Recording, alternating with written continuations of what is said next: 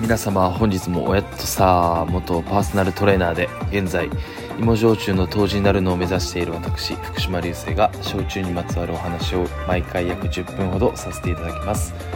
ぜひ皆様もお好きな焼酎をご用意していただき一緒に乾杯しましょう。では焼酎で乾杯。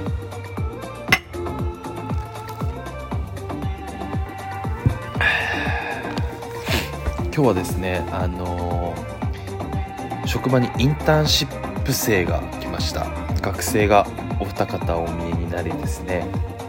お一方は鹿児島大学大学院の方でもう一方は龍谷大学ってあの京都の大学から、えー来ていただきました。うん。すごいあの明るい方であの研究も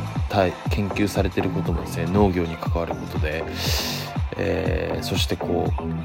お酒の業界に興味があるっていうですね。なんかすごいやる気に満ち溢れた感じでパワーもらいましたね。はい。あの明日も一緒に働くんですけどあのこう若い力に影響されてなんか今まで自分の中にはなかったなんか変な力が生まれようとしております。はい。えーまあちょっと今日はですね最近あったこととあとそれに付随してまあ鹿児島のお祭りとか鹿児島で盛んに行われてきた農業の話をさせていただきたいなと思います、えーちなみに今日飲んでる一杯はですね、えー、八王殿黒ですね、えースタンダードの、銘柄になります。八王殿黒はですねまあほんとこう今までの芋焼酎を覆すような綺麗な芋の香り綺麗な味がします。そして2杯目3杯目そして次の日も飲みたくなるようなえー、なんでしょうね。ほんと虜になってしまうまあ、お酒のアルコール以外で中毒性のあるような、えー作品になってますのでぜひ、えー皆様飲んでいただきたいなと思います。はい。えーっとですね先日のお話なんですけれども、え3連休をいただいて実家の南薩摩市に帰りました。で南薩摩市に帰った理由としてはあの親族がですねタバコの葉っぱの農家をしてます。で今の時期だと,、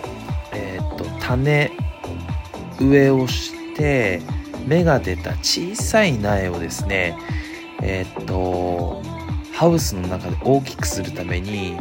小さな苗をですねこう小分けにして均等に並べていくっていう仕事があります。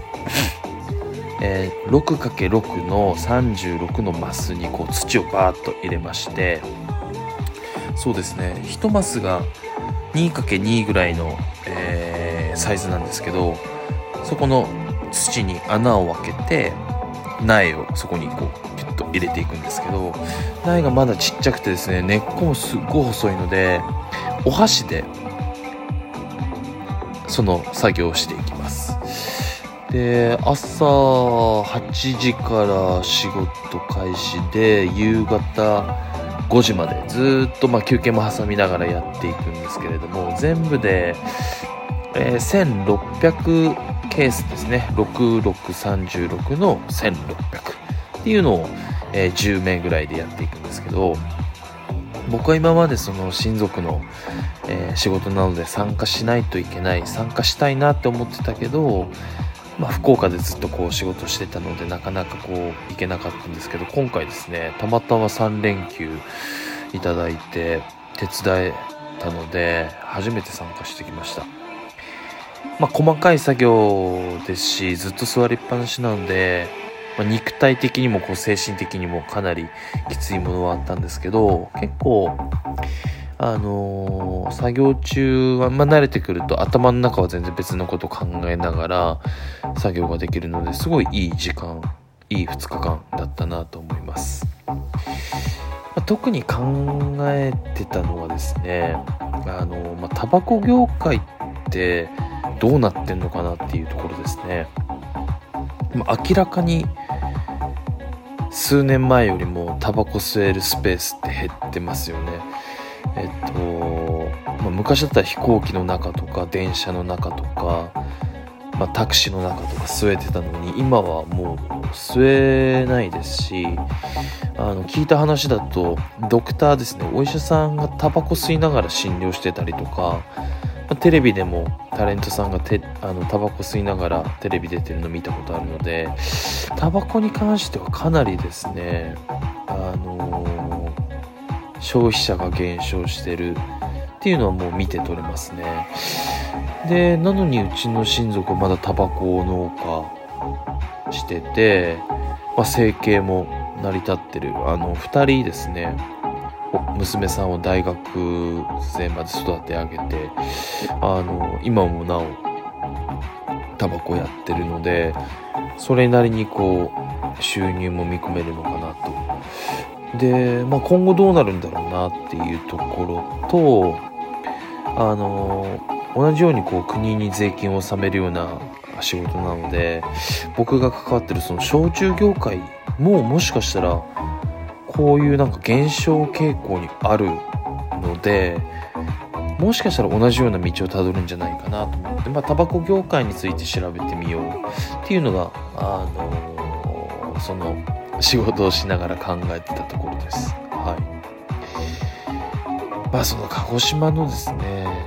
まあ、焼酎は芋焼酎というのはかなり有名なんですけど実はあのタバコもですねあのポルトガル人が鹿児島、まあ、種子島に来た時にタバコを持ち込んだと言われるので、まあ、400年500年ぐらいの歴史がありますそしてですね国部っていう土地でですねタバコをかなり盛んに作られてるっていうのはこれはあの近々のデータとかよりも歌でですね鹿児島の人を覚えてると思います。あの年に1回お原祭りっていうですね